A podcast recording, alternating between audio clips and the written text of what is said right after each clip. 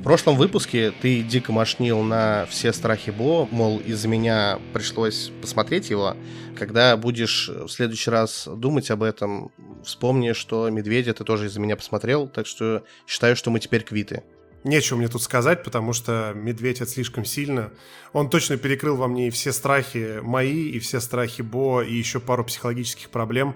Но это скорее исключение из правил. Поэтому Бо боится, я тебя не забуду, а про «Медведь» давай поговорим. Всем привет, это подкаст «Подземелья и болота». Меня зовут Дима, моего соведущего зовут Игорь. Приветики. И это специальный выпуск, посвященный второму сезону сериала «Медведь». Ну и я думаю, что мы и про первый чуть-чуть поговорим, как минимум затронем.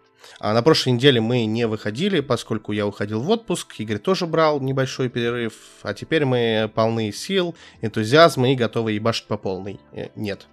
В прошлом специальном выпуске, да, по финалке, который... К слову, по алгоритмам я дико охерел, попал в топ и даже выдается в Яндексе первым по запросу Final Fantasy шестнадцать, который вообще там побил все рекорды по прослушиваниям, чему мы несказанно рады, так же, как и рада новым слушателям, подписчикам. Ребят, подписывайтесь, мы вас всех любим. Так вот, а в прошлом спешили, который... Спеш... Спеш... Спешили, блядь. В прошлом спешили... Ребят, подписывайтесь, просто, просто потому что нам надо скинуться Диману на логопеда. Это уже, блядь, невозможно. Он оговаривается второй выпуск подряд, блядь. Да я просто бухал вчера. Ой, в смысле... Вчера много разговаривал. Так вот, в прошлом спешле, который был посвящен игре в одной из твоих любимых игровых серий, я прям, кажется, сильно перетянул одеяло на себя, каюсь, не специально, и просто, ну, типа, я в первый раз познакомился с серией, слишком много всего хотел сказать, и это я еще много вырезал, короче. Тут прям сегодня давай разгоняйся, смело перебивай меня и рассказывай, потому что я знаю, что тебе прям сильно понравился второй сезон. Мне понравился и первый сезон. Ты просто сразу ограничил, что мы будем говорить только про второй сезон. Но я честно... Не-не-не, что... про первый тоже, про первый тоже. Дай мне прям последний прям синопсис еще скажу. Вот, дерзай. Типа, синопсис такой. Значит, есть наркобарыга, который прыгает с самолета, роняет с, эту сумку с кокаином, которую съедает медведь. Так, обожди, обожди, ты вчера бухал, блядь. Ты вчера бухал или ты в сосну ебался? Подожди, стоп, мы кокаинового медведя, блядь, обсуждаем или обычно? Мы ресторанного медведя обсуждаем. А, все, да. тогда, тогда, тогда, тогда не так. Тогда есть главный соберись, герой. Соберись, Тогда соберись. есть главный герой по имени Кармен Берцатто. Берцатто как-то слишком вульгарно. Правильно говорить Берцатто? Да господи, что же, блядь. Ладно. Вот, в исполнении э, Джереми Аллен Уайта, звезды «Бесстыжих», э, которого Игорь смотрел, который я не смотрел, который является э, по сюжету молодым, но дико талантливым шеф-поваром, работавший до этого в одном из самых элитных ресторанов, который по стечению обстоятельств возвращается в родной Чикаго. Возвращается он туда, потому что умер его родной старший брат, который был владельцем небольшой закусочной, да, можно сказать так, перевести, которая находится, мягко говоря, в упадочном состоянии. Бизнес убыточный, ну и в память о брате Кармен решает, получается, этот бизнес подхватить, поставить на ноги, ну и как бы сделать его успешным, да, как, как он это видит. Вот, в этом ему помогает в первую очередь молодая, но очень активная и гиперответственная Сидни в исполнении ныне очень востребованной, востребованной темнокожей актрисы. Не знаю, каждый второй сейчас проект смотрю, она в «Чёрном зеркале» играла, вот в этом, в первой серии Джоанны Зоффел, которая она озвучивала одной из персонажей в «Паутине вселенных», и вот она вот еще будет озвучивать Эйприл О'Нил вот в «Ноу-Черпаж-книзе». Короче, сейчас буквально каждый проект не к ней, вот там она есть. И я скажу сразу такой этот, я смотрел, не знаю, как ты, но я просто оба сезона смотрю на Сидни, на эту, и я такой, ну это тупо я нахуй по жизни, это просто женская версия меня. Вообще, я себя с ней не ассоциирую на сто процентов. Процентов. Я периодически болезненно, прям до боли ассоциирую себя либо с Карменом, либо с Ричи, вот, и поэтому, ну, как бы, первый сезон несколько раз меня подцепил так неплохо, а второй сезон... Три раза разъебал, очень да? смачно въебал мне прям под дых, потом еще добил и ногами, короче, нахуярил, прям отлично. Ну, короче, в этой цели ему еще помогает коллектив вот этой вот забегаловки, так называемой, да, они сталкиваются со всякими трудностями, постоянно орут, спорят, истерят и ведут себя как сотрудники любого стартапа. В принципе, по синопсису у меня, наверное, не знаю, что тут еще добавить, наверное, все. Я, наверное, отправную точку возьму от синопсиса, который ты озвучил. Ты сказал, ему в этом помогают. Ну, давай будем откровенны. В первом сезоне ему, блядь, там никто не помогает. Ему мешают все, в принципе, кто, сука, у него вступает, ну, кто появляется у него на пути, все ему мешают, в принципе. Ну, есть такое, да. Сидни там действительно появляется, но она со своей гиперответственностью опять... Ну, в смысле, она просто делает все хуже. Поэтому первый сезон, на самом деле, если у вас есть... Если вы можете строить такие аналогии в своей жизни, если вы можете посмотреть на какую-то картину и там, не знаю, заменить в голове несколько составляющих и примерить это на свою жизнь, мне кажется, что первый сезон «Медведя» э, будет очень релевантен и полезен, и приятен в каком-то смысле, в очень извращенном смысле, для просмотра тех людей, которые когда-то в своей жизни, когда-то в своей карьере приходили в что-то плохое и делали из этого хорошее. Я уверен, что целая куча людей, которые работают во всяком ай ти, или даже не только ай ти, с этим знакомы, когда они там приходят на работу, у них есть какое-то знание и понимание, как сделать все хорошо, и они сталкиваются с тем, что, во-первых, это хорошо нужно только им. Во-вторых, все люди, которые тут работают, видят в них врага. В-третьих, первое, с чем они сталкиваются, блять, оно работает, иди в жопу со своими инновациями, у нас тут все и так хорошо, а ты вообще мудак, иди вон там, готовь свой топовый ресторан, у нас так все хорошо. Вот, а еще этот сериал понравится тем, кто приходит в компанию, как Игорь описал, да, где все херово работает, чтобы сделать лучше, делает еще хуже, разваливает бизнес нахуй. Таким, как я, и это тоже понравится. Вот, первый сезон на самом деле посвящен этому. Нам, нас знакомят с персонажами, но знакомят по, с персонажами вполне себе по театральному такому принципу, в плане того, что вот исключительно их сценарной роли. То есть глубины персонажам дает скорее второй сезон, ну, на мой взгляд. Да, да, а, согласен. В первом сезоне это скорее сценические роли, которые они должны отыгрывать для того, чтобы химия сработала и для того, чтобы она вас захватила. И как раз эта химия, она работает. То есть весь первый сезон держится исключительно на химии того, что происходит между персонажами. И это тарантиновские диалоги, условно, только они такие, немножко на спидах и чуть-чуть совсем на стероидах. Почему? Потому что, во-первых, безумная любовь к крупным планам и к ультра-супер-крупным да, планам. Да, да, да, я хотел про это сказать, ты пробил. В первом тоже так было, или я уже забыл? Ты это забыл просто потому, что там намного более скоростной монтаж. Там буквально ну, да. монтаж эпилептический, если честно, в некоторых моментах. Да, только девятая серия говорит, иди нахуй. А, ну, с другой стороны, потом появляется шестая серия второго сезона, и там ты настолько... Там все идут нахуй, нахуй просто. Да-да-да. Там все, кто не знает английского, просто, просто всего я, вам кстати, доброго, про ребята. это скажу. Я про это скажу, да, мне про это тоже В есть. общем, первый сезон строится на химии, и суть, наверное, не в персонажах, а именно в том, о чем они говорят. И говорят они очень о многом, очень по делу, и их эмоции, те эмоции, которые они отыгрывают на площадке, они настолько живые, и эти супер крупные планы нужны не для того, чтобы просто показать, что актер симпотный. Там нет прям вот таких вот по-голливудски симпотных, да, да персонажей. Да, там, на там самом как деле. бы не, неким хвалиться. А эти крупные планы нужны для того, чтобы... Сидят вы... два рода, блядь. Обсуждают, блядь, какие все некрасивые.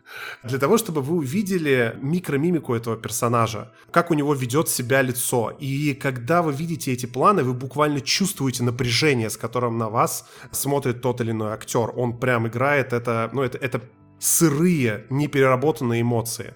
А я потом узнал, откуда это взялось, потому что, естественно, когда мне что-то нравится, мне надо обязательно задрочить. Я посмотрел целую кучу видосов, материалов и так далее. И актриса, которую... Темнокожая актриса, как ее там зовут, подскажи?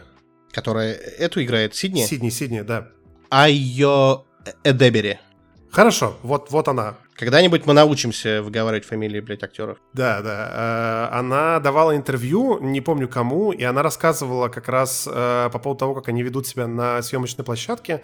Ей задали вопрос, я там не помню точно контекст, но что-то из разряда там, как вам игралась конкретно та серия, когда у там героя Джереми, то есть у Карми, нервный срыв на работе, когда он начинает на всех орать, и вот насколько вам тяжело было сыграть эту фрустрированность.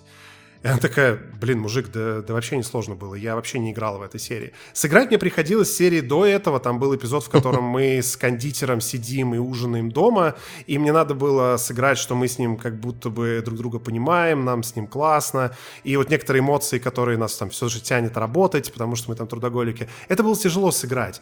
А вот та серия, в которой Кармен э, теряет свое дерьмо, это было очень легко, э, легко сыграть, потому что я не играла. Я его, сука, реально ненавидела в этот момент. Конченый уебок. Он бегал, он орал, он кидался всем. Там везде были эти долбаные брызги, там все орут, это хаос, там все пищит, там все горит.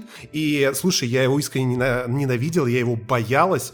И когда он просто разносил всю кухню, ну, реально мы не разговаривали там, ну, часть касты с ним не разговаривала несколько дней после этой серии. И я могу вот вам, я не знаю, прям руку, палец на отсечение, все что угодно, даже если вы вообще не знаете английского и так далее. Если вы просто посмотрите там предпоследнюю серию первого сезона «Медведя», я вам гарантирую, вы испытаете эмоции фрустрации, потерянности, стресса. Все эмоции, которые хотят передать создатели сериала, первого вы сезона. Почувствуете. Да, да, первого сезона.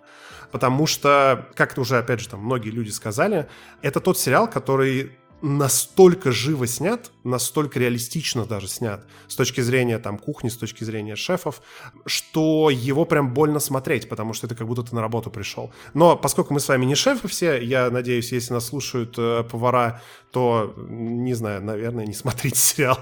Вам Слушай, вообще, я, я, я на самом деле проходил, блять, короче, не спрашивают, по школе поварские курсы. Я просто помню первое, что тебя даже не пускают на кухню, если ты не надел головной, блять, убор. Они там все без головных уборов. Мне кажется, любой просто шеф включит, скажет, что за хуйня, и выключит. Ну, типа, Нет, в этом плане он вообще нереалистичный.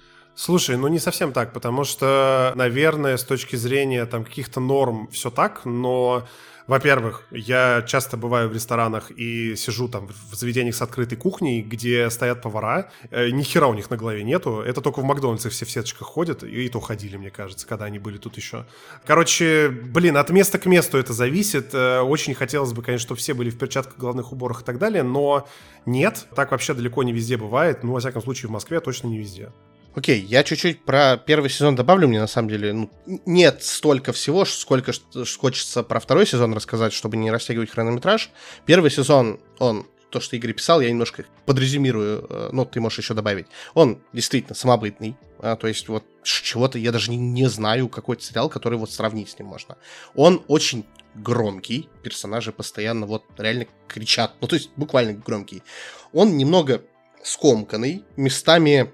Это Игорь правильно сказал, он местами неуютный, он реально вызывает стресс. Рубрика «Что пишут на My Shows», я заходил в комментарии, и люди в первых сериях отваливались, потому что такие, бля, я не могу, типа, на меня в Макдональдс орали, я не хочу, типа, проживать это еще раз, типа, я, ну, мне не нравится такой коллектив, мне не нравится на такое смотреть, и, ну, многие просто вот из-за этого отваливались на первых сериях, и, наверное, правильно делали, если им некомфортно, потому что он не меняется особо до конца первого сезона точно, да и... Не, ну, он становится хуже, да, ну, в да, плане да, стресса да, он, да, точ- да, он да, точно да, разгоняется, там вот, вот этот... Но апокриф девятой серии, пиздец. Я говорю, но у меня персонажи за счет того, что они вот именно такие живые, у меня они, наоборот, сразу вызвали сопереживание, и ну, мне лично захотелось сразу, чтобы у них все получилось, и мне легко себя было идентифицировать, что я вот там часть этого коллектива, и я как будто вот там присутствую.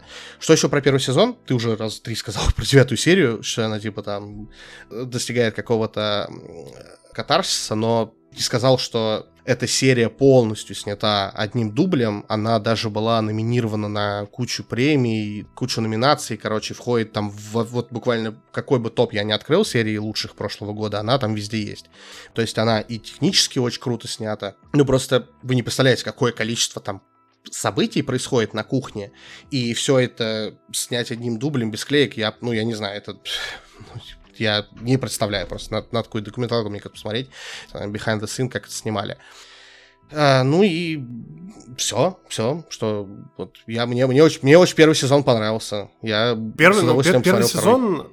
он захватывает тебя сразу буквально, вот берет за жабры и, и, и затягивает в себя просто бесконечным экшеном. Там нет лишних сцен, вообще ни одной. Мне кажется, там даже есть какие-то недоснятые сцены, или которые порезали в монтаже. Очень жалко, что, наверное, их срезали. Потому что иногда ты прям думаешь, блин, здесь вот, наверное, надо бы... Ты начинаешь только задумываться о том, вот бы тут получше бы раскрыть персонажа, а там уже какой-то пиздец следующий на экране происходит, и ты уже забываешь про это.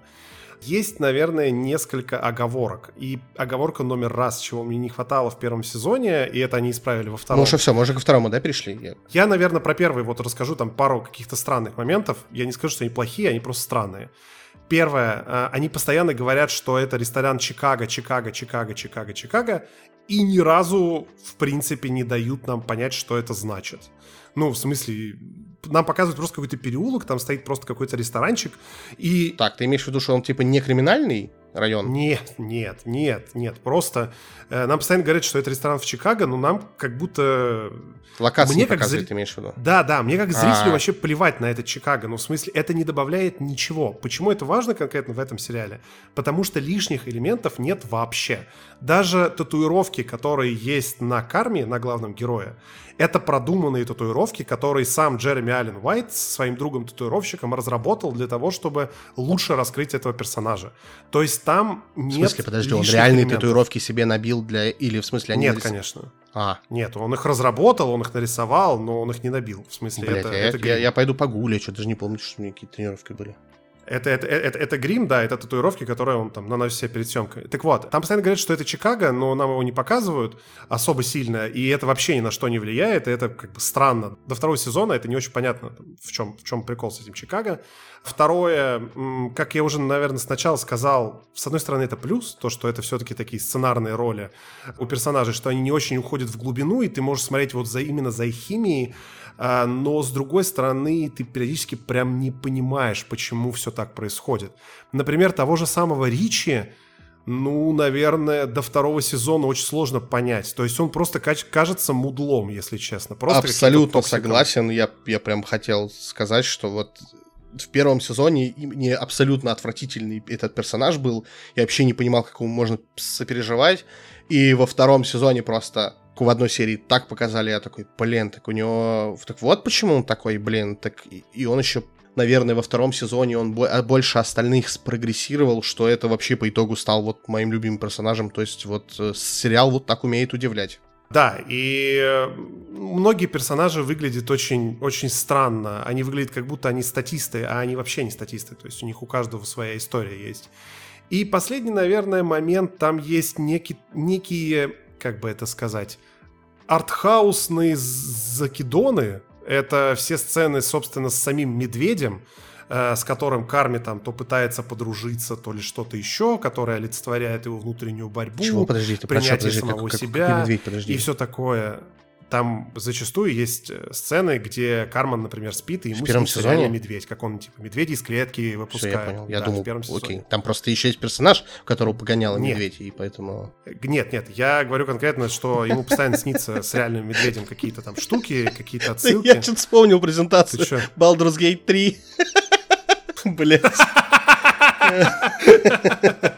Сны с медведями.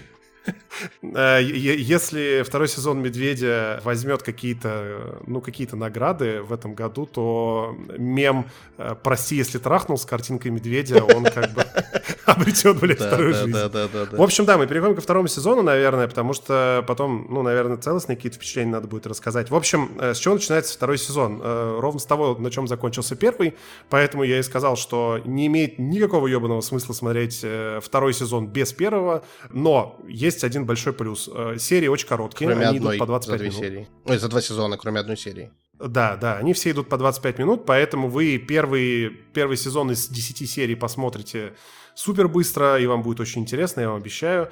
И второй сезон, в принципе, тоже, но шестую серию надо пережить, потому что она идет час. Есть еще один, наверное, момент, который вас может остановить. Если вы не знаете или не уверены в своем уровне английского... Можно, можно, э, можно я, можно я вступлюсь? Ну, блин... Ща, ща, ща я договорю в плане того, что, ну, я бы, наверное, не прям советовал. Почему? Потому что его можно посмотреть с субтитрами. И субтитры действительно передадут вам общий смысл происходящего, но когда в кадре одновременно разговаривает четыре человека, и они тараторят, ну вот это невозможно субтитрами покрыть. Дубляжом подавно. Ну, мне кажется, что это должен быть лицензированный дубляж от какой-то очень серьезной студии в России для того, чтобы это сработало. А, поэтому его смотреть придется только на оригинале, и вы должны быть очень уверены в своем уровне ну, ты... английского для Нет, того, ну, чтобы ты сильно получить от него сейчас, вот, смотри, я смотрел, как, как было, да? Ты абсолютно прав. Тут во втором сезоне еще как-то более-менее поменьше, да, когда вот разговаривают там одновременно по четыре человека. Но персонажи все равно говорят очень быстро, зачастую одновременно, и огромная благодарность, да, Fox в очередной раз сделали прекрасные субтитры, но, да, я не смог с ними смотреть, действительно, и, типа, это, наверное, впервые за долгое время, что мне пришлось смотреть в закадровой озвучке, но я либо давно не смотрел, то есть, видимо, с уходом каких-то вот лицензированных переводов, да, видимо, большинство актеров, профессионалов с большой буквы перешли именно в закадровую пиратскую озвучку. Ну, я не буду, короче, озвучивать, да, там, в чем переводе я смотрел, но это вот буквально самое первое, вот, что вам в голову приходит, когда говорить про пиратскую студию озвучки. Вот я вот в них смотрел, я ожидал прям совсем очень плохого перевода, а он был... Ну, там, за исключением пару персонажей неплохой, и за счет того, что это закадр, ты все равно слышишь еще оригинальных актеров, ну и в принципе, то есть, ну, какие-то там особо эмоциональные я потом еще пересматривал в оригинале, ну, короче, смотреть можно, так, чтобы прям обязательно нужно знать английский в совершенстве, только тогда вы сможете понять этот сериал, ну, нет, это я абсолютно с этим не согласен, да, конечно, вы получите больше эмоций, вам больше понравится, так что, скорее всего, у нас с Игорем, наверное, возможно, там восприятие каких-то сцен может отличаться, потому что, опять же, он смотрел там в оригинале, я смотрел в закадре. Но прям так, чтобы вообще смотреть его нельзя. Ну, ну, нет. Ну, опять же, здесь, наверное, каждый решит для себя. Я здесь скорее подчеркиваю, что здесь нужен прям очень хороший, как мне кажется, в общем, это испытание для вашего уровня английского и именно то, как вы воспринимаете его на слух. Потому что они, конечно, еще все разговаривают, как и разговаривают люди на кухне, не, не надо ожидать ничего литературного там. Тут постоянно какие-то речевые обороты, какие-то, какой-то диалект, какой-то там внутренний лексикон и прочее, поэтому периодически это прям сложно воспринимать даже тем, кто английский, в принципе, хорошо знает. В общем, э, переходя ко второму сезону, он начинается с того, с чего закончился первый. И, опять же, я не хочу рассказывать прям сюжет, потому что искренне советую вам его посмотреть. И во втором сезоне э, буквально первая серия, она такая разминочная. И у меня было прям большое ощущение, что Кристофер Сторер, это режиссер, создатель всего сериала. Шоураннер, да. Да.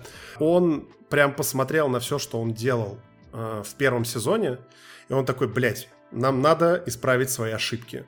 И он прям в первой серии дает экспозицию, объясняет, где находятся сейчас персонажи, в каком они состоянии, что они собираются делать, и фактически рисует нам план. А нам не знаешь, что напомнило вот встречу выпускников, типа, когда собрались люди, которые там, знаешь, не виделись определенное время, они такие обсуждают, что произошло и что они там, ну, не знаю, там планируют, типа, как вечер провести, а тут они планируют, типа, что дальше будут делать. Такая, знаешь, встреча старых друзей. Она абсолютно, да, там, несмотрибельная, ну, для зрителя, то есть ты такой, особенно если ты недавно посмотрел только предыдущий первый сезон и сразу там внахлёст смотришь второй, то, конечно, да, первая серия прям тухленькая. Первая серия слабовата, я здесь соглашусь, но э, поверьте мне на слово, там дальше будет лучше, и вы еще благодарите Сторера за то, что первая серия вообще была, потому что иначе там периодически просто теряешься уже во всем происходящем. Она, э, это, это самое главное, что показывает, наверное, тон всего второго сезона. Потому что второй сезон будет однозначно медленнее, он однозначно будет размереннее, он намного больше про детали. И он берет все, что делалось в первом, и он просто это углубляет. Ну, не При этом, конечно, естественно, как ну, можно говори. понять, ну, все вот эти персонажи, все их арки, все, что они делают, оно все углубляется. Но ввиду того, что оно все углубляется, само действие сериала, сам, сам сюжет второго сезона, он в разы короче. То есть он охватывает намного меньше разных ситуаций, потому что первый сезон был там супер богат на эти ситуации. И это, наверное, такая визитная карточка.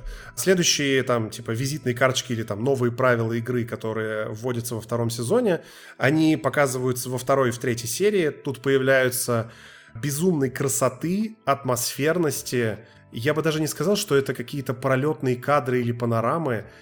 Это видеооткрытки, которые сделаны с максимальной любовью к Чикаго. Я, в смысле, я, я правда даже проникся... Ну, не только Чикаго. Тем, что... Ну, в смысле, сначала Чикаго, и нам наконец-то показывают, что люди, которые снимают это, они правда любят Чикаго, каким бы он ни был, каким бы серым, там, вот этим сине-серым он не был, каким бы он холодным или там негостеприимным промышленным городом он не был, в нем есть своя красота. И они умудряются это снять так, что я прям смотрю и такой, блин, кажется, я начинаю чувствовать, не знаю, какой-то вайб этого города. И, естественно, потом, когда это меняется на суперконтрастную... Он же в Голландию ездил, вроде в Голландию. Угу, Копенгаген, да. Да, вот когда, когда это меняется на контрастный европейский Копенгаген, ты думаешь, ну, сейчас нам опять скажут, что это Копенгаген, они просто в соседний павильон там на площадке переехали, и нормально.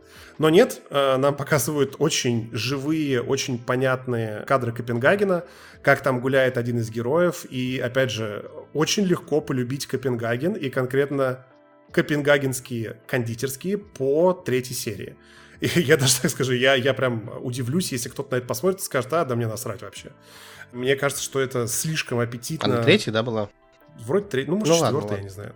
Ну, скорее третья. Да, я тут чуть-чуть ворвусь, ты как раз сказал, что... Короче, отчасти с тобой согласен из того, что ты сказал про, про пролеты, как ты вот про Копенгаген, то, что ты сказал. Это как будто ты читал мои заметки, буквально озвучил, мне тут даже добавить нечего.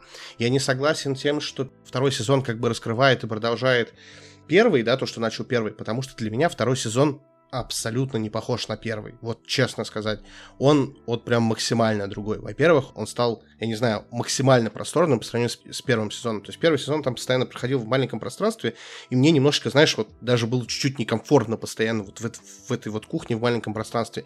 Здесь... тебе настолько вот прям дают подышать, да, вот прям вот, вот выйти, знаешь, что он прям выходит за рамки этой кухни, да, выходит как бы за рамки, поставленные самими собой в первом сезоне, и поэтому он как бы не, не очень, ну, не то чтобы сильно продолжает то, что было в первом. Первый как-то вот он сильно углублял, как ты говоришь, вот на химии персонажей, тут их персонажей больше стали раскрывать по отдельности, то есть вот как будто бы сценаристы подсмотрели второй и третий сезон Теда Лассо и поняли, что нужно вот делать, это в принципе не только в Теда Лассо было, просто первое, что в голову пришло, в том плане, что они стали делать серии про какого-то отдельного персонажа и раскрывать его там предысторию, куда-то его помещать в интересные там, ну, в различные локации. И поначалу у меня даже немножко случилось отторжение, потому что я как бы ожидал увидеть то, что было в первом сезоне, а тут как бы его, ну, то есть этот сериал вывели за вот это вот пространство. Но, по-моему, да, это третья как раз серия была, про которую Игорь говорит, она в Копенгагене. Она мне вообще по вайбам очень сильно напомнила как раз-таки серию с того же третьего сезона Теда Лассо в Амстердаме. И... они вот с некоторой серии стали более спокойные, то есть более размеренные. То есть если в первом сезоне, я не знаю, я в любую серию, любого, любое место в серии, включая там постоянно кричат, спорят, орут, тут, тут стало этого сильно меньше. Ну, наверное, я согласен на часть с тобой, что это тоже результат развития персонажей самих, да, то есть их взаимоотношений, то есть они как бы там работают, проговаривают, да, и в некоторых сценах они даже когда не кричат, начинают, наоборот, повышать голос, они тут вели даже жест такой, да, типа, как в какой-то момент, ну, типа, оттормозиться, то есть все, я там начал перегибать палку, все, я там останавливаюсь. Ну, не могу показать в подкасте, короче, если будете смотреть сериал, поймете, о чем я говорю. Мне это очень сильно понравилось, но я там не соглашусь, что он там похож на первый сезон, он скорее вот куда-то в сторону ушел, в сторону и вот вширь, наверное, как и я. Да. Хорошо, самоирония, это заебись. Кстати, самоиронии почему-то мне не хватало во втором сезоне. Они что-то как-то мало шутили, на самом деле. В первом сезоне просто какие-то шутки были. Они такие нервные были, но тем не менее они случались. Очень хочется рассказать о том, какой сериал классный, и какие там были моменты, и какие там были сценарные ходы, и что-то еще, но, честно говоря, это очень преступно по отношению к вам, дорогие слушатели, будет, потому что это лишит вас определенного кайфа. Поэтому аккуратненько двинусь в сторону своих впечатлений в плане того, какие у меня эмоции возникли от этого сериала и, собственно, И у меня к тебе только наверное, одна сравнемся. Просьба про то, что ты сказал, не порть впечатление будущим зрителям, да, нашим слушателям. Я тебя очень прошу, не раскрывай камео, пожалуйста. Ты вот любишь это делать, перечислять актеров, да и я, в принципе, тоже этим грешу. Вот не надо этого делать. Вот это такая фишка сериала, которую вот я, я бы вообще ни в коем случае не озвучивал. Не, я еще раз, про камео ни слова, вообще ни, ни слова больше про актеров, они там есть, они охуенные, просто поверьте на слово. Про конкретную историю и почему вам, наверное, стоит на это посмотреть. Как я уже говорил, это история человека, который пытается все исправить, который пытается сделать все хорошо. Он пытается это делать с точки зрения опыта, потому что он прошел достаточно жесткую школу. Это школа просто там адских профессионалов. Он эту школу прошел честно, до конца, не срезая углы.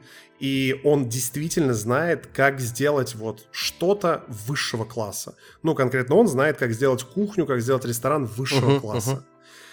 Если, ну, в смысле, у каждого, каждый из нас за время ну, жизни, как он это за видит, время учебы, же, да? Как это общепринято, потому что стандарты, которым учат там в том ресторане, мишленовские стандарты, они же общепринятые, как бы, это же не он выдумал. Вот, и в смысле, но ну, им очень сложно следовать. Это огромная работа над собой, это дисциплина, это субординация, это несравненная скорость, собранность, фокусирование. В общем, все, чего нам всем в повседневной жизни не хватает. Он всю эту историю проходит, и после этого он пытается с искренними, с добрыми, с честными намерениями сделать так, чтобы его хорошие принципы сработали в другом месте. И в первом сезоне это конфликт культур. Это конфликт культуры, которая движется к абсолютно бесконечно, бесконечному и недостижимому идеалу, и культура, которая... такое, у них есть свой рок-н-ролл, скажем так. То есть вот у этого, у этого маленького ресторанчика, в который приезжает Карми, у них есть своя фишка, у них есть своя аудитория, у них есть свои блюда, у них есть свой подход. И с его точки зрения это ужасно. А с точки зрения тех людей, которые потребляют то, что производит этот ресторан, это прикольно. И они не хотят ходить никуда больше, кроме этого ресторана. То есть у них там есть какая-то своя аудитория. И этот э, как бы рок-н-ролл, это их своя личная там ламповая движуха, она распространяется и на персонал ресторана. И когда Кармен, не пытаясь понять, не пытаясь разобраться, он просто пытается с ноги зайти и сказать: вы все тут все делаете неправильно, а я знаю, как правильно, он встречается просто с неистовым сопротивлением. И если вы когда-то бывали в такой ситуации, неважно с какой стороны, ну то есть к вам приходит инноватор, вы приходите в роли инноватора, эти моменты, эти сцены всегда будут бить вас в какие-то очень болезненные точки, если честно. Почему? Потому что они сняты максимально живо, и это конфликт не людей, которые просто уперлись лбами, а люди, которые друг друга не понимают. И вот это непонимание сыграно и изображено максимально хорошо. И с этим непониманием нужно когда-то каким-то образом разобраться. И это путь компромиссов. Это талант договариваться, и это талант расти над собой. И вот Кармен как раз в первом сезоне очень сильно показывает, как он над собой растет, как он учится слушать, как он учится иначе готовить, как он учится прислушиваться к аудитории, а не к правилам, и как он понимает правила игры с точки зрения того, что он готовит еду для людей, а он не готовит там, типа, некий недостижимый идеал. Вот этот путь с Джереми Алленом Уайтом пройти очень легко. И он периодически может довести до слез, потому что он играет настолько живо болезненные сцены, когда он ломается, когда у него случаются срывы, когда вот просто ты, ты преодолеваешь тридцать пять проблем, и в тот момент, когда ты закуриваешь сигарету, тридцать шестая падает с крыши. И когда ты разделываешься с тридцать шестой, и ты собираешься лечь спать, под тобой проваливается пол. И как только ты думаешь, что, что сейчас это уже закончится, под тобой проваливается пол еще раз. Я сейчас метафорически говорю. Вот это примерно там то состояние, из которого герой выходит, и он становится лучшей версией себя. Второй сезон, он еще намного более психологический. И это вопрос того, каким психом, каким ненормальным ты готовым, готов быть ради дела. И что ты готов поставить на кон. Но он не то чтобы, я немножко тут поправлю, mm-hmm. наверное, он не готов быть таким, он такой есть. То есть, ну, главный персонаж, он сам по себе такой псих, то есть он, ну, немножко асоциален, он тоже там гиперответственен, ну, не тоже гиперответственен, а как это, да, там, перфекс... он, да, он слишком, да, перфекци... перфекционализированно относится к достижениям, к тому, что он хочет сделать. То есть вот все. Он маньяк своего дела. Да, он, ну, он, ну, он, то есть он, он такой по характеру, здорово... он не из-за того, что он, то, то есть причины и следствия.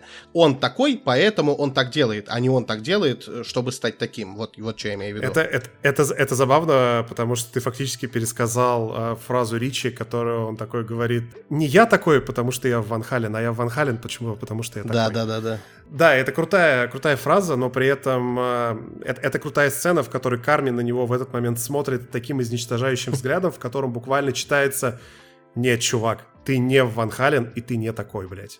Так вот, второй сезон, он очень сильно раскрывает э, персональные драмы, как э, ты правильно заметил.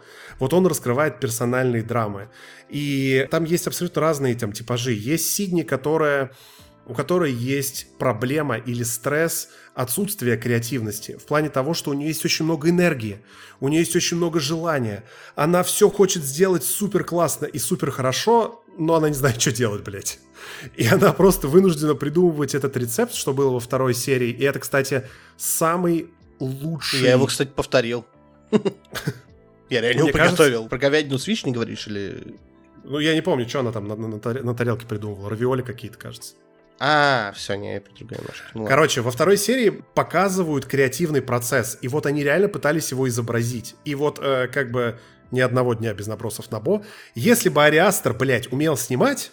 Вот он бы снимал абстрактные вещи, креативно, ну, которые пытаются пояснить абстрактный процесс вот так. Когда человек пробует, когда он пытается себя чем-то занять, когда он пытается э, что-то придумать, и вот эти резкие монтажные вставки, как у нее в голове складывается, раскладывается это блюдо, и как оно рождается в итоге, это идеально показанный креативный процесс. Ну, реально, лучше никто не снимал. Просто либо докажите мне обратно. Я добавлю, что еще даже не то, что креативно, это прям снято красиво. Ты смотришь на эту еду, и ты такой, блин, это не блюдо, это произведение искусства. Ресторанам надо заказывать рекламу у шоураннеров этого сериала, чтобы показывать свои блюда, потому что, я говорю, я каждое блюдо смотрел, и такой, блин, я хочу это попробовать либо сготовить, либо просто попробовать это, ну, в смысле, съесть. Ну, блядь, я люблю есть. Я, да по тебе видно. А, да, я, я скажу так, наверное, да, да. Что во втором сезоне э, это намного сильнее заметно, в смысле, нам, намного чаще показывают эти блюда. Они, они безупречны, я с тобой на, на сто процентов согласен. Все блюда, которые показывают нам, что бы ни ложилось на тарелку, это просто какой-то, не знаю, отлет всего, чего только можно. Так вот, Сидни, которая хочет стать хорошей в своем деле и которая хочет придумывать блюда, но у нее не получается, а потом, когда у нее получается, она начинает их готовить, и они получаются как говно. И в какой-то момент она даже, у нее вот появляется этот кризис, в котором ты не совсем опытный профессионал, и у тебя постоянно что-то не получается. И она буквально начинает терять веру в себя, но ей в итоге не дают ее потерять, и она там растет над собой. Это Тина, которая была тем самым поваром-старожилом, но это тот повар-старожил, тот сопротивляющийся чувак, тот консерватор. Я, кстати, не понял, в какой момент ее сломили, вот честно. Вот тут на меня не сработало. То есть она как-то слишком быстро переобулась, блин, из... Э, которая вообще там главная бунтарка до там «Есть шеф, я там на всю хуйню не подпишу, шеф». Не, я тебе объясню. Это было в первом сезоне, когда она просто поняла, что пытается сделать Кармен, и когда э, он показал, как сделать то, что она делает, то есть как сделать ее блюдо лучше. Тогда она начала доверять ему. А с Сидни у них случилась химия в тот момент, в который она в нее поверила. И это раскрывается через момент, когда Тина заканчивает свои кулинарные курсы, и когда у них вот этот корпоративчик. Помнишь, когда она допевает песню, ей все аплодируют и все офигевают uh-huh. с ее голоса? Uh-huh. Она, наконец-то, впервые в жизни, если ты просто внимательно следишь за персонажем, она, наконец-то, получает признание. То есть, наконец-то, кто-то ее замечает и кто-то ее признает. Это то, что ты описываешь, это какая-то там, типа, середина второго сезона. Она уже с начала второго, да даже с конца первого, она уже там, типа... Ну, то есть, она уже все, абсолютно не бунтарь, она абсолютно либеральный настроенный сотрудник. Все так, она либеральным настроенным сотрудником, как я тебе говорю, она стала еще в первом сезоне, когда Карми ее признал. Когда он пришел и сказал: «Тина, ты знаешь, как это лучше готовить? Я, я сейчас, блядь, с тобой не воюю, я с тобой не спорю. Просто посмотри за этим процессом дальше. Не надо останавливаться на том, что ты делаешь. И когда она к концу серии поняла, ну, типа, в чем эта проблема была, когда она поняла, что он ее признал, что он, ну, в смысле, признал, что она хорошо готовит, но просто пытается выдернуть ее из вот этого из- изоляционизма «я свою работу делаю хорошо, мне на все плевать», в этот момент она как бы прониклась к нему лояльностью. Ты, может, просто первый okay. сезон немножко okay. забыл. Так вот, есть Тина, есть Эбра, который, наоборот, консерватор, который ничего не признает. Есть Ричи, как идеально потерянный и по-своему убитый горем. Но он не убитый горем, скорее, он отравленный. Он отравленный этим горем, и он пытается его переживать, но вот как может, так и пытается, но это делает его только более токсичным. Это мужчина без цели такой. И другие э, персонажи, которых там показывают. Ты пока про Ричи сказал, я хочу, блин, не могу не сказать, про, опять же, да, поскольку у нас про эмоции. Я, во-первых, я уже говорил, что для меня там Ричи в первом сезоне был самым нелюбимым персонажем. То есть это вот реально вот тот чувак, который вот всегда мешает, да, в, то есть ты там, если хочешь сделать как-то хорошо, ну там, ты знаешь, как сделать хорошо, он тебе всячески мешает, а он еще там, типа, ну, не, он не родственник на самом деле, но типа они настолько близки, что они как родственники, он даже называет его там постоянно казан, ну, кузен, блядь. И я настолько полюбил этого персонажа, и вот сейчас... Для меня, вот я вспоминаю, первое, что вспоминается мне из второго сезона, это сцена, где он едет на машине и поет песню Тейлор Свифт. Я не, ну, не знаю, помнишь ты, нет. Она настолько вот такая жизнерадостная, такая мотивирующая сцена. Короче, я говорю, чтобы там сильно не спойлерить, там, ну, вот этот Ричи, в, в какой-то момент он едет на машине, и вот, наверное, у каждого был такой момент, ну, я надеюсь, что у каждого, когда ты едешь с работы, у тебя все получилось, вот ты все сделал, как хотел, да, тебя, то есть, там, не знаю, там, похвалили, что-то, какая-то долгая работа, возможно, была, там, какой-то проект ты вел, и вот все, ты его сдал, завершил, ты едешь там супер довольный, не знаю, там, завтра еще какой-нибудь выходной, и ты в охерительном настроении едешь на машине домой, у тебя музыка играет, ты такой поешь, от радостный, и вот это настолько ч- красиво передали вот в этой сцене, это вот, наверное, любимая моя серия, любимая моя сцена, да и, в принципе, наверное, наверное, любимая серия, где вот эта есть сцена, там, по-моему, седьмая серия, она называется Вил- «Вилки», по-моему, да, вот, и, соответственно, хочу отметить, что реально создатели за один сезон мое отношение к персонажу от полностью негативного до состояния, типа, это, там, любимый мой персонаж, за которым приятнее всего э, наблюдать, превратили, вот. Я тут углублю тебе, наверное, немножко твое восприятие. Тут как раз привет знанию английского.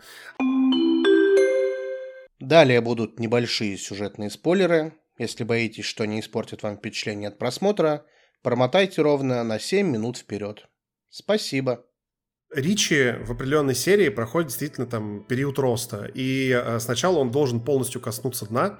В сериале несколько раз поднимается история с Тейлор Свифт, что его дочка любит Тейлор Свифт, что у него есть там жена и так далее, ну, точнее, была. И, в общем, Ричи отправляют на стажировку в один из мишленовских ресторанов. Вот так сложилось.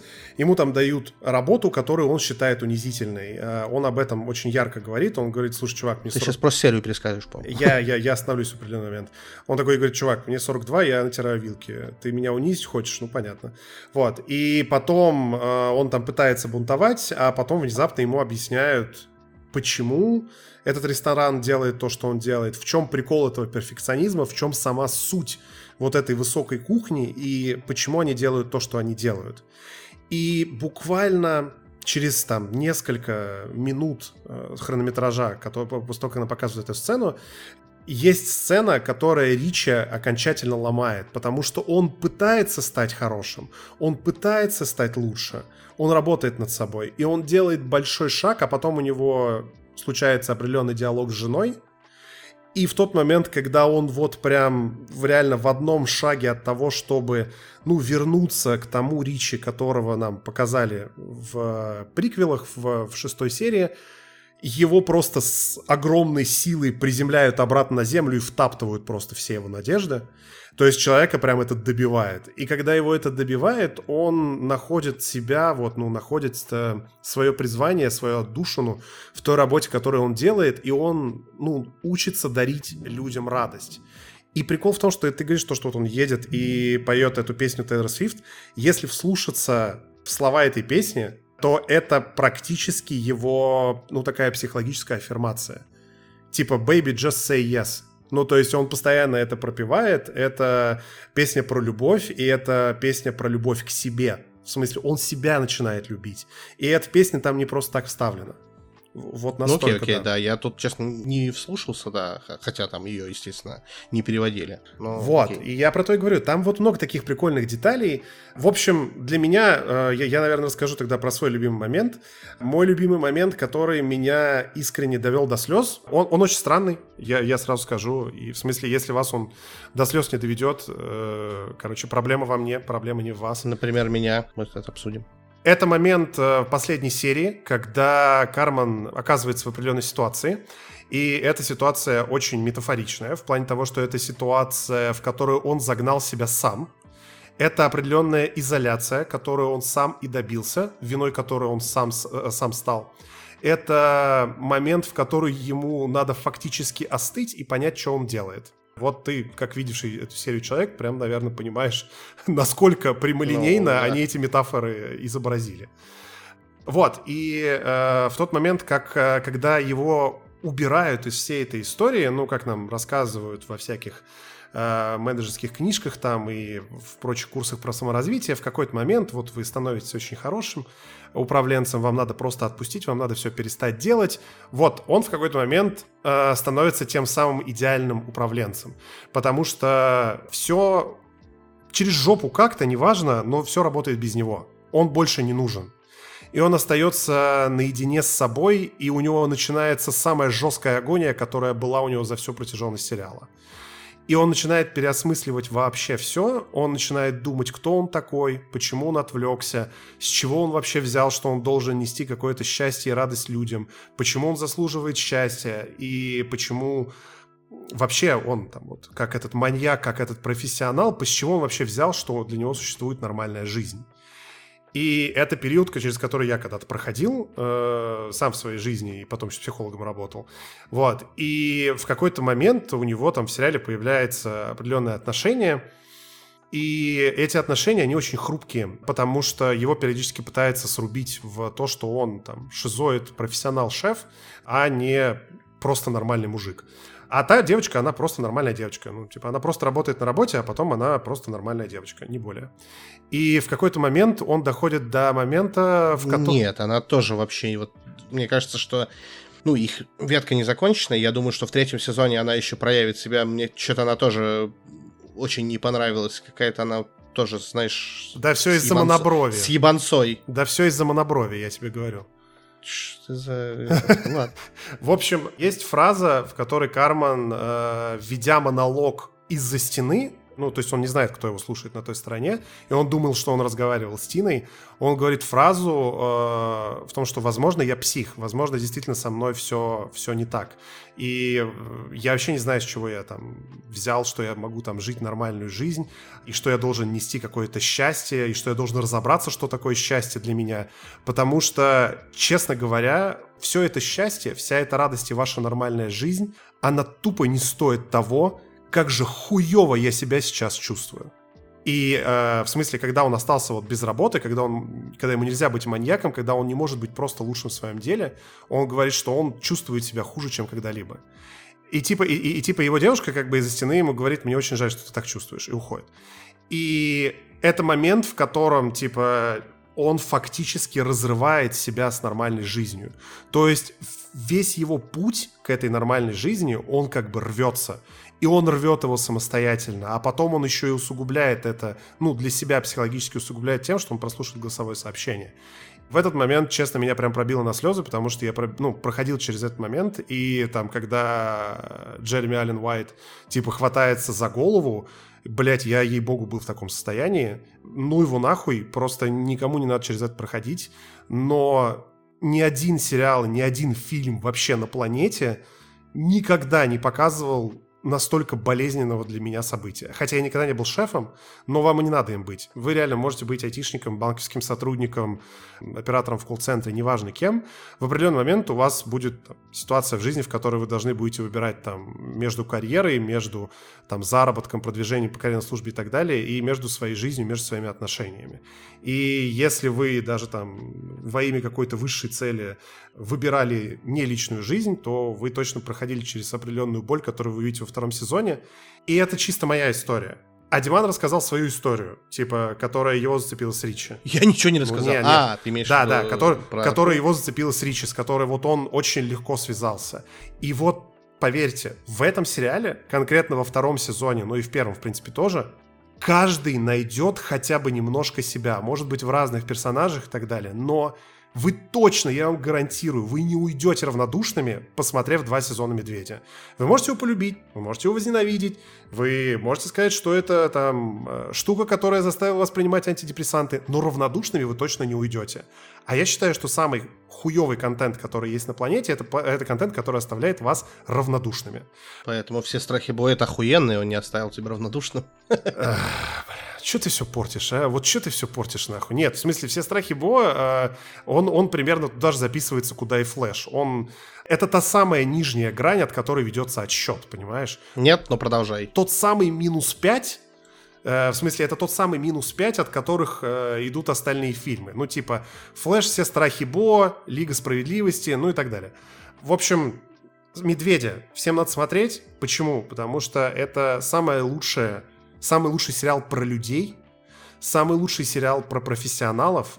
Это безумно красивый эстетический сериал. В смысле, это просто, просто красиво смотреть, ей-богу. Забавно, что ты говоришь про профессионалов. Там просто в девятнадцать из двадцати серий дикая санитария. Все выглядит как дерьмо, блядь, в ресторан, в который бы я в жизни нахуй не пошел. Слушай, чувак, а ты знаешь, как выглядит кухня в ресторане, в который ты пошел бы? Ты на кухне, ты самый был? Да, да. Ты прям во всех... Да, да, слушай, всех, и... ты, ты, подожди, ты приходишь подожди. сначала в ресторан такой, да, так, блядь, ну-ка, да, блядь, я договорю. На кухню схожу. Да, ебаный рот, да, я договорю. Я тут в отношении ресторанов, я у меня как у тебя с кинотеатрами. Лучший ресторан — это, блядь, кухня, где либо я знаю, готовлю, либо моя супруга прекрасную еду приготовила. Все. Понятно. Поэтому, да, я, я, я знаю, как там готовиться. Ну, ладно, хорошо. Ну, я, я понял, про что ты говоришь. Нет, в смысле, я... Хуёво, тогда это еще меньше теперь хочется идти в ресторан. Короче, да. Я считаю, что нет, в смысле, это, это правда сериал про профессионалов, про маньяков своего дела. Второй сезон еще больше, чем первый. Ну, мне кажется, что никто их не показывал так хорошо, и, и все, у меня закончились эпитеты. Ты как будто сейчас резюмировал, но мне прям есть ебать сколько... В смысле, я ну, не просто... То, не, то, что, не то, что много, но мне есть там типа что противопоставить твоему мнению. Не то, что противопоставить, а прокомментировать. Вот. Первое, ты уже рассказывал про операторские планы, и ты сказал то, что здесь вводят любовную линию вот этого Кармена. Я вообще хочу добавить, да, еще раз подчеркнуть, что я согласен, здесь просто феноменальная фантастическая операторская работа.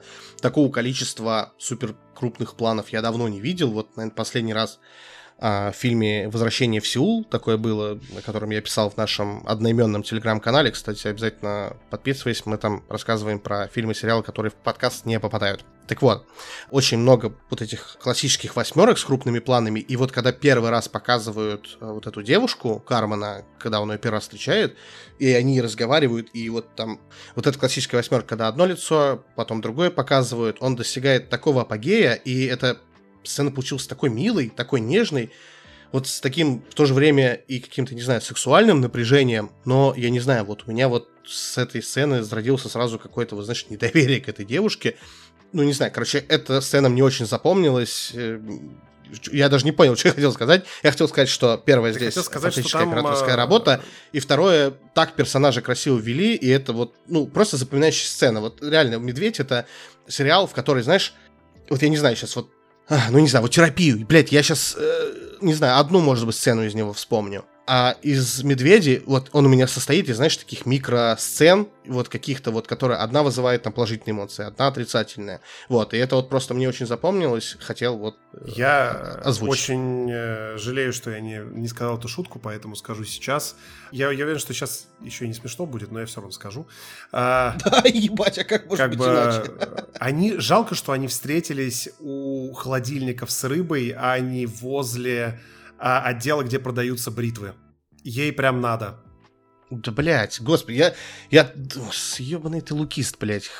Я, я даже специально сейчас... Да они прям загуглил, стремятся, понимаешь, там чисто... Я даже специально сейчас загуглил актрису, я такой, да какая монопровь, блядь, ну чуть-чуть... Да там, да там, они в смысле, они как в той гифке, которая, вот эта машина, которая постоянно не доезжает, вот этот миллиметр, понимаешь? Сука. И там чисто ее брови друг к другу также стремятся, блядь, постоянно. Да.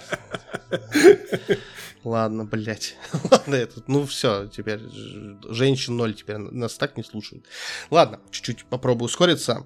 Из плюсов, что еще хотел, не из плюсов, а вот из запоминающегося точно хочу отметить, если в самое, наверное, нелюбимая, но самая точно запоминающаяся серия второго сезона, это вот шестая серия, она же вот, которая Игорь говорил, единственная часовая серия. И я давно не видел такую серию, в которой бы вот все развешанные ружья, которые развешивались там полтора сезона, они одновременно ёбнули, ну, в смысле, одновременно выстроили. Это флешбэчная серия, ну, то есть показывают события, которые происходили до событий основного сериала, до основного повествования, и ты четко понимаешь, то есть, посмотрев эту серию всего час, ты прекрасно понимаешь, почему сейчас... персонажи такие, почему они в таком состоянии, почему они себя так ведут, и какие события к этому привели. То есть это прям с точки зрения режиссуры, с точки зрения сценария, это прям очень сильная серия. Их вот таких вот, ну, говорю, для меня, для меня вот там три вот самые любимые серии вот в этом сезоне. Это вот серия в Копенгагене, серия вот, вот шестая, флешбэчная, и седьмая вот про, про вилки, где этот с этим... Ричи. Ричи, да. Вот. Теперь про то, что ты конкретно сказал, про последнюю серию и к минусам, так сказать, что мне не понравилось а, в этом сериале. Первое, ты предъявлял за это третьему сезону Теда Лассо, а тут, ну, ты, по-моему, тоже как-то частично сказал, но здесь, наверное, раза в два больше скрыли за монтажом, чем в серии Теда Лассо. То есть здесь... Второй сезон раскрывает нам отрезок примерно в три-четыре месяца. Я вот не помню, сколько там... Ну, короче, сколько-то им было отведено там. Три месяца, грубо говоря. Да, да. Ну, короче, это, там не будет сильным спойлером. Они должны открыть ресторан, то есть из состояния... Чувак, там... после того, как я пересказывал, блядь, куски серии, уже ничего спойлером не будет. Не, ну я это вырежу, мы тайминги... Фу, не вырежу, в смысле, я предупрежу, мы тайминги поставим, а, а это...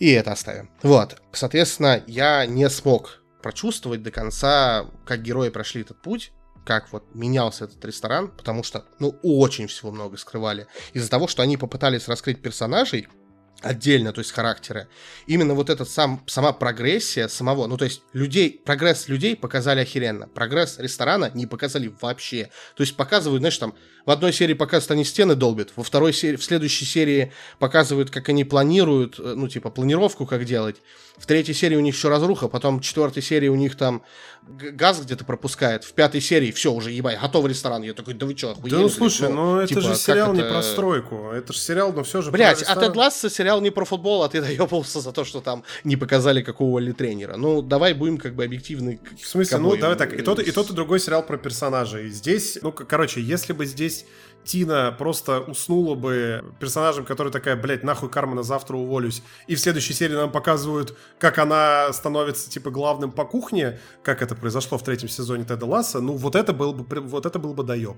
Ну, типа, если между этим э, фактически просто конец начала другой серии. Я же тебе про что говорю, что персонажей как раз-таки показали охеренно, да, их именно развитие, но событийно, то есть именно, ну, показали развитие персонажей, но не показали развитие, ну, не знаю, не сюжета, а вот развитие, ну, ресторана, да, то есть вот именно то, что это плод их деятельности, да, ты говоришь там, Карми такой профессионал, он такой классный, он там безумный, а как, блядь, он этого всего достиг, то есть нам показали, как он развивается как персонаж, но не показали, как он, типа, этот ресторан-то открывает, как он стал, почему он такой, почему этот ресторан стал таким классным, ну, то есть я вижу, я видел только его зарождение и видел результат, ну, то есть каким этот ресторан стал, а как это все достигалось, почему, ну, типа, как его вот этот профессионализм проявлялся. Я этого вообще не увидел. Слушай, вот мне кажется, ну, здесь, здесь я э, буду вот этим чуваком с синдромом поиска глубинного смысла. Но, во-первых, в третьей серии, где вся эта история про Голландию и где нам показывают... Короче, я говорю, не, не, не озвучивай этот а, четырнадцать девятнадцать, не озвучивай камео, четыре двадцать, Игорян озвучивает камео. Хорошо, блядь, ну вырежешь. Короче, где нам показывают Голландию, там же как раз рассказ этого шефа, он идет про то, что он работал с чуваком, который во всем был сильнее, быстрее и так далее, так далее, так далее. Ну, короче, он рассказывает про кого-то, его самого не называя, как бы. Это первая, там, типа, часть этого пазла. Вторая часть этого пазла — это когда Сидни ходит, разговаривает со многими рестораторами, ее все встречают и зачастую упоминают, в принципе, Кармена. Третья часть этого пазла — это когда в серии, в которой, ну, типа, Ричи, ну, преобраз... ну короче, в серии, в серии про вилки, где все рассказывают про некого шефа, или упоминают какого-то шефа, или говорят, вот это человек, который сделал то-то, то-то. Потом там висит на стене картина, где стоит Карми и его друг, которого мы уже видели в Голландии. Uh-huh, и потом, uh-huh. собственно, владелица этого ресторана, медленно, но верно рассказывая свою историю, говорит, что, ну, я еще слышала про другого чувака, у которого была схожая. Типа, ну, точнее, не так. В смысле, это не какой, какой глубинный смысл? Это про него говорят. Это, да, в смысле, ну, типа, она рассказывает, что тут. Вот, как бы, когда я открыл этот ресторан, бла-бла-бла, а потом был, как бы, чувак, который очень хорошо делал свою работу и так далее. В смысле, тебе рассказывают просто из уст других людей, как Кармен стал Карменом, по сути-то. И плюс у него есть еще эти флешбеки из первого сезона, как над ним стоял его шеф, который постоянно говорил ему, что он ничтожество. Ну, типа, полная экспозиция, куда но уж там дальше. Ты правильно говоришь, но как будто немножко не то. Я немножко не это имел в виду. Мне не хватило, знаешь, именно больше, там, не экшена, а больше именно действий. То есть, да, характера раскрыты, ну, супер отлично, супер понятно. Про персонажей много говорят. Ты правильно говоришь, что все рассказывают, какой Кармен гениальный повар, как он, типа, достигал каких-то целей, а как он достиг вот, вот именно цели во втором сезоне, и вот мне этого не хватило. То есть вот показали, как, ну, серединки, короче, не хватило. То есть показали завязку и потом сразу кульминацию. Возможно, у них, опять же, ну, там, хронометража, потому что серии там по двадцать пять минут длились. Ну, то есть мне не хватило. И небольшая ремарка, вот эту серию, по которой про Копенгаген говоришь, она все-таки четвертая, а то вдруг нас слушают люди, которые посмотрели, и будет путаться. Теперь, наверное, вторая основная моя претензия к, ко второму сезону и к сериалу «Медведь» в целом. Короче, это моя личная претензия. Возможно, субъективно, фу, возможно, объективно это не так, но для меня обе концовки обоих сезонов ужасно плохие, всратые и вообще мне не понравились. Я, если честно, не, не, не буду озвучивать сами концовки, что в них произошло, просто говорю, что в первом сезоне случилась классическая история Мэри Сью, когда все проблемы главного героя решились сами собой. Это плохо, возможно, они не знали, как закончить, возможно, не знали, будет ли второй сезон, поэтому они как бы вот его так быстро свернули. Вот. Мне это не понравилось, но как бы я такой, окей, посмотрю, что там будет во втором сезоне. Во втором сезоне проблема вот этой серии, она более глобальна. Все, что сказал Игорь, про драму, про Кармена, про вот эту ситуацию, в которой он оказался, там, про диалог с девушкой, короче, это действительно сильная сцена, я понимаю, почему на Игоре так сработала, отчасти она сработала на меня, но я считаю, что вот эта последняя серия, то есть вот этот финал, он сильно проебан структурно, как будто сами, ну, как будто сами создатели, шоураннер, они не знали, как его завершить. Серия идет, по-моему, минут сорок. Начинается она с шикарнейшей десятиминутки одним кадром, и она настолько, ну, то есть она реально настолько мастерски сделана, она настолько круто поставлена, я настолько проникся, что я вот как будто сам сотрудник этого ресторана, и, ну, там как бы немножечко все идет не так, как и, в принципе, знаешь, у, как у них практически в любой серии что-то опять пошло по пизде, и я настолько проникся, что я... Короче, просто вот знаешь, как и в работе, когда что-то вот навалилось кучу проблем, я всегда, знаешь, такой выдыхаю, останавливаюсь чуть-чуть, знаешь, там выписываюсь, ну не выписываю, а как-то где-то себе вот там визуализирую эти проблемы и вот потихонечку начинаю их разгребать. То есть, знаешь, как-то вот делаю небольшой перерыв, перезагружаюсь и начинаю ситуацию постепенно брать под контроль. И тут я настолько испытал какой-то вот стресс, какие-то сильные эмоции, что я поставил серию на паузу, и выключил, ну, то есть, короче, включил ее заново и начал смотреть заново. Такой, ну, вот сейчас я, типа, возьму под контроль. Я уже знаю, что у них тут произойдет вот такой, типа, пиздец. И я сейчас вот как будто бы это, ну, возьму тоже под контроль. То есть это вот настолько сильное, настолько хорошее начало было. И Оно меня очень впечатлило. И я сейчас немножко сворую разгон, я не помню, в каком подкасте про это говорили, а, но они рассказывали про второго Тали Рейка и рассказывали вот это тоже, там в первый и третий фильме была сцена одним дублем, тоже очень крутая, ну мы тоже про нее в прошлом выпуске, или уж там позапрошлом, не помню, рассказывали подробно. Так вот, суть в том, что произведения, ну практически все устроены так, не все, но... там ряд произведений, они как бы по восходящей идут. То есть, если в начале фильм разгоняется, то в конце он выходит на какой-то там пик своих возможностей. Так вот, если вы вначале показываете суперкрутую сцену одним кадром, да, в начале, да, даже была бы она не одним кадром, просто она очень хорошо, хорошая, ну, очень сильное начало, то зритель дальше ждет мега разъеба. И вот в Талере дальше было просто все окей.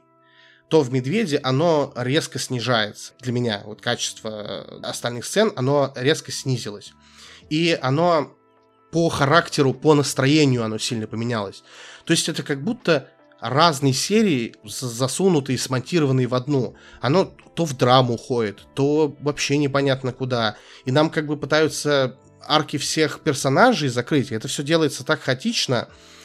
Я говорю, это как будто вот одна серия, но как будто собрана из каких-то несвязанных, каких-то кусков. И, понимаю, сценаристов, они попытались закрыть все арки, но сделали это вот по моему мнению, да, то есть лично для меня плохо. И часть персонажей вернула и их взаимоотношения в какой-то статус-кво, ну, то есть, да, до первоначального, то есть как будто весь прогресс, как будто как у сезона не было. Они вот как были изначально, так и остались. И, ну, я надеюсь, я смог, да, донести, почему я концовкой сильно разочарован. Возможно, она... не такая, в принципе, плохая сама по себе, но лично для меня она была слабая относительно остального сезона. То есть, я говорю, там были просто суперсильные, супершикарные серии, которые там вызывали кучу эмоций, и я ждал, ну, блин, ну, финал-то, вот финал такого сезона, где есть такие серии, он должен быть, ну, вау, не знаю, может, я себя перехайпил, вот. И получилось так, что я говорю, у, у обоих сезонов очень слабая первая серия, очень слабая, типа, плохая серия. А запоминается всегда, что, типа, вступление и конец. И вот получается так, что вот, несмотря на то, что сезон мне понравился, мне очень понравился сам сериал, я его, наверное, даже когда-нибудь с супругой пересмотрю, то есть, ну, он мне, правда, прям запал в сердце, и, наверное, вот... из продолжений сезонов он точно там в топ три у меня войдет, но, опять же, вот последняя серия очень смазала впечатление, но не считая, тоже, да, там чуть-чуть резюмируя, не считая двух этих серий, того, что скомкали сезон по событиям, правда, один из лучших продолжений, точно не лучший, потому что, как бы, в две тысячи двадцать третьем году вышел четвертый сезон «Наследников», который опять выебет всех, но второй сезон «Медведя», он для меня даже сейчас, вот тебе понравится моя мысль, он мне понравился больше, чем третий сезон Теда Лассо. Вот, и я так же, как и Игорь, присоединяюсь, я однозначно рекомендую, в принципе, всем этот сериал к просмотру. Опять же, серии довольно короткие, событий много, он развивается динамично. Первую серию двадцать минут посмотрите, вы сразу поймете, ваше или не ваше. Захватит вас в эту пучину, блин, событий, либо нет. У меня тоже все. В общем, да, наверное, на этом мы будем сворачивать этот прекрасный спешл по «Медведю». Мне кажется, вы нас будете слушать дольше, чем вы его смотреть будете, по ощущениям, потому что посмотрите его на одном дыхании. Точно попробуйте. Смотрите только хорошее. Третий сезон Теда Лассо тоже можно смотреть. Наследников... Ладно. Наследников... Внезапные переходы. Наследников я как бы вот начал смотреть э, первую серию, пока мне пришлось открыть все окна, включить кондиционер и вентилятор, чтобы досмотреть первую серию. Ой, сразу, ой, сразу, очевидно, сразу очевидно видно шедевр уровня «Лучше звоните Солу». Видимо, там все самое хорошее будет опять к финальному сезону, пока... Нет, я тебе сразу скажу, там не будет происходить ничего, абсолютно. То есть все, что там есть, это буквально как театральная постановка, где персонажи между собой разговаривают, накал характеров, э, сплетни, ну, интриги. Звучит, звучит... Никаку... Никаких событий там происходить не будет. Звучит, звучит так, так что... как будто мне должно понравиться, просто со временем, видимо. Но, тем временем, пока я буду пытаться вникнуть в «Наследников», пожалуйста, вникните в «Медведя». Стоит вашего времени. Уверен, что вы получите от этого... удовольствие, не факт, что прям в традиционном смысле этого слова, но думаю, что получите. А в остальном, да, пожалуйста, подписывайтесь на нас. Если у вас есть что сказать после просмотра, перед просмотром, или вы уже посмотрели сериал «Медведь», и вы согласны или не согласны с нами, пожалуйста, черканите нам в телеграм-канале. У нас и так спешл, который должен был получиться коротким, получился не коротким. Про этот сериал, по моему мнению, можно говорить бесконечно, поэтому буду, будем оба рады с вами что-то обсудить. Да, как обычно, договаривались уложиться в сорок минут. У меня сейчас семьдесят пятая минута идет, но я согласен, что здесь... Оно того стоит. Короче, да, оно того стоило, это меньшее зло, так сказать, и, как мне кажется, про этот сериал, ну, очень мало говорят, то есть я даже где-то в каком-то телеграм-канале видел голосование на тему того, видели ли вы, не видели, слышали про этот сериал что-то, и там практически либо люди голосовали, что про него даже не слышали, либо не видели, а так, чтобы смотрели и первый, и второй сезон, что-то там процентов двадцать проголосовало, я считаю, это вообще необоснованно, и, ну, надо максимально популяризировать этот сериал, чтобы он там окупился, и мы получили третий сезон, который наконец-то подарит мне внятную концовку. На этом все. Всем пока. Всем пока.